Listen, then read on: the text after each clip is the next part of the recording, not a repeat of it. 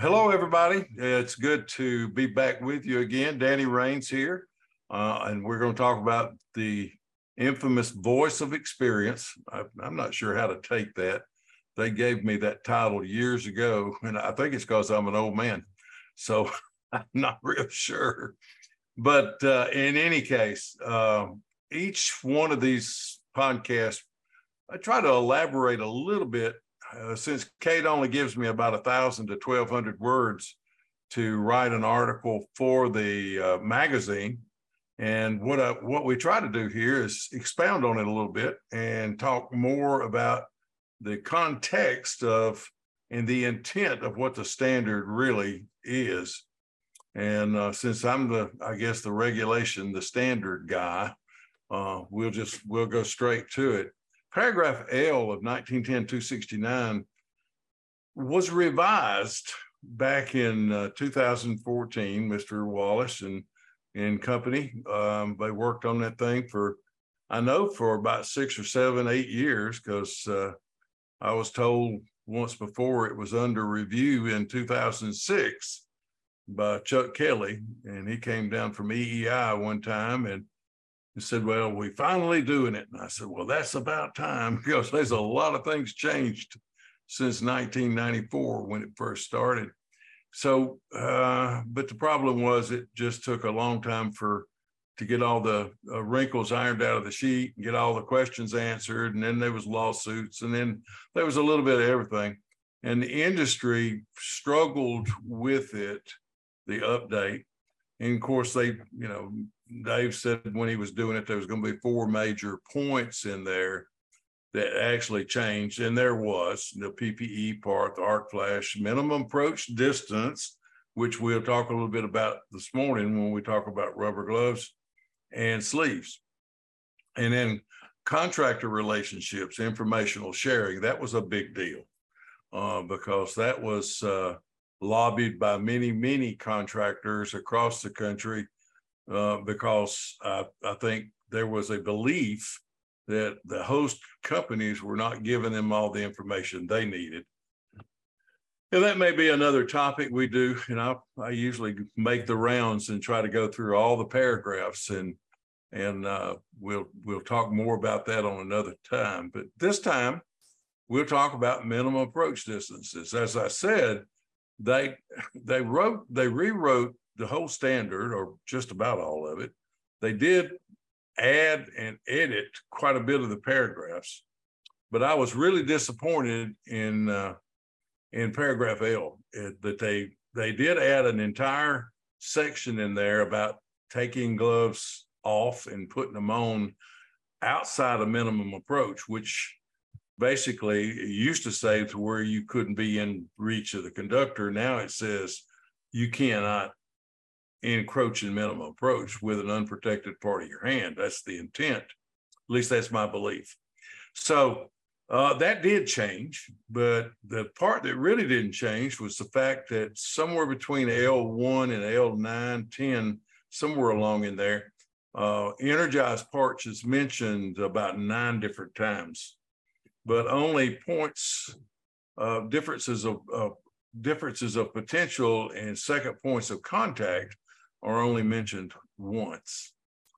Well, the industry back in 2004 and five, uh, the industry through the Contractor Association, along with uh, several other entities that was at the same table, EEI being one of them, and Edison uh, Electric Institute, you know, basically supported it. The IBEW supported it. A lot of people supported the change and they they introduced a, ground to ground, cradle to cradle, lock to lock on underground gloves and sleeves. Well, they kind of rocked the boat a little bit in the industry. Some folks had already gone to sleeves, and uh, many had not.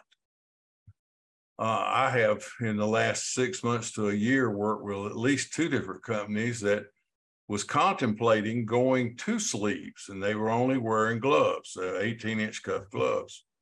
And so the never ending question comes up uh, what's safer? You know, there's been lawsuits about it, there's been civil cases fought, won, and lost about it. there's been all kinds of issues.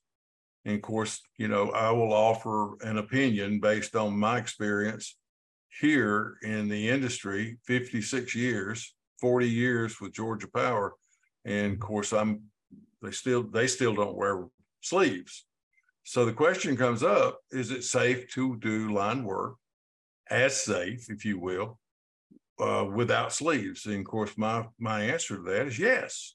And it's all based on what the regulation says, but it also is based on what kind of cover-up program do you have? How is the cover-up program managed and how is the performance managed of the em- employees managed in the field? And that's the key.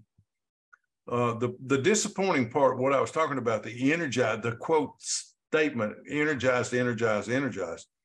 Uh, the the the industry was focused on energized and I have an opinion as to why that was the case too. But you know, neither here nor there. The energized part should be covered up for sure. But when you look at all the statistics today, of everything that's going on out there in the world today, um, you know, the vast majority, if not just about 99% or more, of the incidents that occur is phase to ground. It's not phase to phase. So, you know, my opinion was that, gosh, it would have been so nice if they would have added energized and other differences of potential in the work area or something to that effect in the regulation. And I just wonder if it would have made a difference. and of course, I base all that on the regulation itself. So what I'd like to do is take us into the regulation here and talk a little bit about what it says.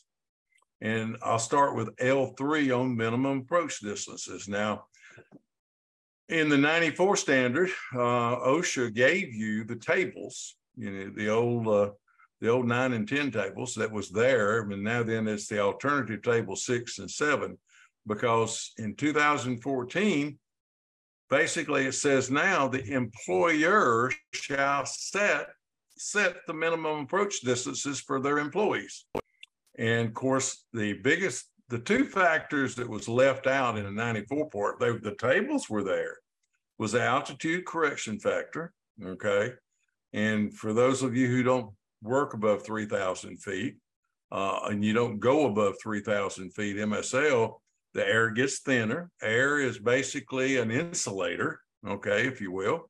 And so the higher you get, the thinner the air, the greater the minimum approach distance needs to be. So there's a table in there for the uh, altitude correction factor.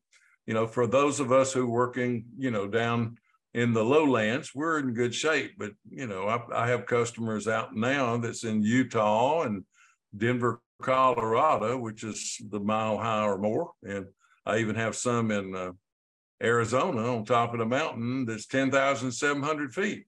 So those considerations must be made. That was being left out in the 94 standards. So now then, this specifically says in the regulation that they need to be accounted for. It also added the electrical component, from what I understand. I'm not an engineer now, just bear with me. Uh, the electrical component is I always refer to it simply in layman term as a reach out and touch you, the AT&T part. In other words, you don't have to touch it. All you got to do is get close to it. And if you have a difference of a potential and you have minimum approach distance, and then you have, a, let's just say it's 35 inches, and you get within a foot of something like 115 line, it's going to arc to it if you get a boom that close to it, it's going to arc to it, or maybe even a pole or anything else that you're trying to set. But uh, that's the electrical component. That altitude correction factor and the electrical component is two things that most people just didn't pay a lot of attention to. They just went by the basic table. Well, now that's different. And so now then the employer must account for that. And so what the standard says in L3, it says the employer shall make any engineering analysis and conduct to determine the maximum anticipated per transient overvoltage, TOVs. You know, that is for probably transmission voltages. The TOV of a distribution voltage is not that great, uh, not like it would be on 161 kV or 345, 230, 345, 500 kV or 750 because of the just the, the sheer voltage itself. That transient overvoltage can be tremendous. And a lot of that depends on switching, spark gap, uh, everything that you're dealing with uh, in, the field, uh, whether somebody's switching or somebody could close a, you know, or you could have some automatic cap banks close on you, and that's going to throw a TOV or a breaker operate. That's going to throw a TOV at you. So there's a lot of considerations to be made there. So the next uh, the next paragraph in here is going to be L uh, three again, but it's L three three I. And now it's, it's putting the, it's, it, this is one of the biggest things they changed back in the day. The employer now is really responsible and accountable for all of these things. And they the the verbiage that was added back then was the employer shall ensure, okay, and that never was in there. That no employee approaches. It used to say no employee approach, so it's kind of kind of put the responsibility and accountability on the employees. But now then, it's saying the employer shall ensure. Well, how do they do that? Uh, that no employee approaches or takes a, a conductive object closer than the energized part of the employer's established minimum approach distance. Now, that is unless, now, it's one thing you've got to understand when you're reading regulations, there's an intent to everything. Okay. There's only one regulation for every system out there, whether it's Delta Y, multi ground Y, single conductor Y, doesn't matter. Okay. Delta, Delta, Delta Y. It's one set of regulations. The employer has to take this regulation and and mold and train their employees their policies and procedures and their employees to adhere to this minimum. And the key word is what? And that's minimum. So if you want to add to it you can but this, that also becomes part of your rules. So just just bear that in mind so now then they can't do can't uh, go into the established employers in uh, minimum approach distance unless all right? So those conjunctive words uh, tie things together. The employee is insulated from the energized part or the established minimum approach distance unless the employee is insulated. So now we're talking we're talking uh, distribution voltage here rubber insulating gloves, rubber insulating gloves and sleeves worn in accordance with paragraph L4 of this section. We're in three, so we haven't got to four yet. Okay. Uh, the, the insulation of the employee from the energized part and the employee is working that the employee has control of, of the part in a manner sufficient to prevent exposure of uninsulated portions of the of the employee's body, or there's another one of those words, okay? Or now we'll go on and say the energized part is insulated from the employee. So now then you got to say, you got to say either the employee is is insulated or the energized part is insulated. So uh, you have to be very careful with that, or you're doing bare hand work. And that's the that's the third conjunctive word right there. In L3C, L3 3IC, the employee is insulated from any other part here in accordance with requirements to do bare hand work. Okay. Well, you go into the type of insulation on L4, and here's the paragraph that trips up the industry and causes so much conversation. When an employee uses rubber insulating gloves as insulation from the energized part, under the paragraph 33IA that I just read, the employer shall ensure that the employee also uses rubber insulating sleeves. Well, I've seen court cases fought over this one sentence right here. But what they did, they don't go on and read the rest of it. However, an employee need not use rubber insulating sleeves if Okay, exposed energized parts on which the employee is not working are insulated from the employee. And when installing the installation for the purpose of the paragraph L44IA, the employee installs the insulation from a position that does not expose his or her upper arm to contact with the energized part. So now then it becomes a big question, how do I do that? If I'm only wearing 18 inch gloves, you know, in my case, I was wearing class two gloves doing 12 kV. And then for a while we had class three and went back to two because if you're only working on single phase 14.4, they're good. The gloves are class two glo- gloves are good for 17 kV. So you're within the, the safety margin and that's phase to ground. Uh, you cannot have phase to phase contact, of course. But you think about what I just said there, and it it is entirely possible that you can do this work if you coordinate it and if you have the correct amount of rubber on your truck. And that's the key to the whole thing.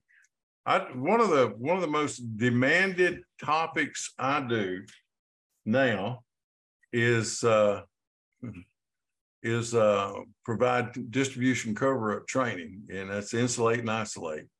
Um, that and system grounding are probably in system operations, switching and tagging are the three most demanded topics that my company and I provide my customers. And uh, I, I, find it very interesting there. But yes, uh, do do you have to wear sleeves? No, not according to what the regulation just said. Can you safely work without sleeves? Yes, you can. Uh, I know I've never had a pair of sleeves on, and I've gloved 12 kV and 25 kV for you know 20 years, and then trained on it for another 10 or 15 years before I went into corporate safety. Yes, and there's many companies out there today that does not wear sleeves because they have a good program, a good cover-up program. But yet on the other hand, we wind up hurting, burning up people every year because they don't cover up.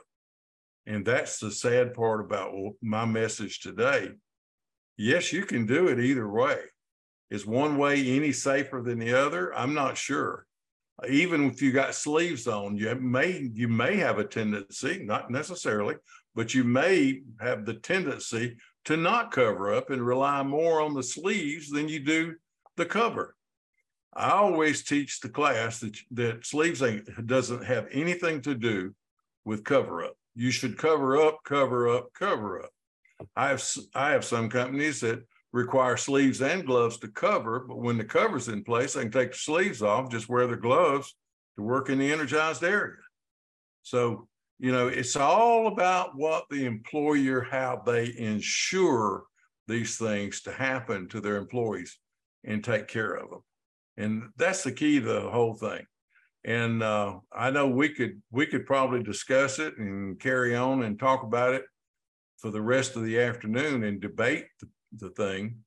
But when you have 24 to 28 people getting killed phase to ground uh, every year, and somewhere, sometime during the year, most weeks will have one flash or contact somewhere in the United States. Uh, I was teaching a 30 hour class for a co op down in Florida last December, and it was a Thursday when I finished up the, the, the fourth day of the 30 hour class. And as I was leaving, I started getting phone calls. And that morning, while we were finishing up that class, there were two fatalities and two contacts the same day. Uh, to me, that is absolutely incredible that that things like that happen. But what were they? Phase to ground contacts. So what does that tell you? Uh, path to ground was not covered up. Okay. Minimum approach distance with a difference of potential was violated. And uh, that's sad but true. And that's that's what we try to prevent. Now, do I advocate one way or the other? Nope. I'll teach you both cover up because, like I said, sleeves doesn't have anything to do with proper insulate and isolate and cover up. You should always do that. But anyway, so much for that for today. And I think that's probably about my 20 or 25 minutes that I have uh, been dedicated to do this podcast, and I appreciate everyone joining in and uh, Nick uh, recording and then reproducing this thing and putting it out there. And of course, you always know that if you have any questions about anything in my articles or my podcast, you can always call me. I think the, the contact information will be available at the podcast, my email address and phone number. It's always open. You can call anytime you'd like. So Thank you very much for attending. I hope you got a little bit out of it. If you have any questions, feel free to call. Thank you. Have a safe day and God bless. The views, information, and opinions expressed during this podcast are solely those of the individuals involved and do not necessarily represent those of Utility Business Media and its employees. It is strongly recommended that you discuss any actions or policy changes with your company management prior to implementation.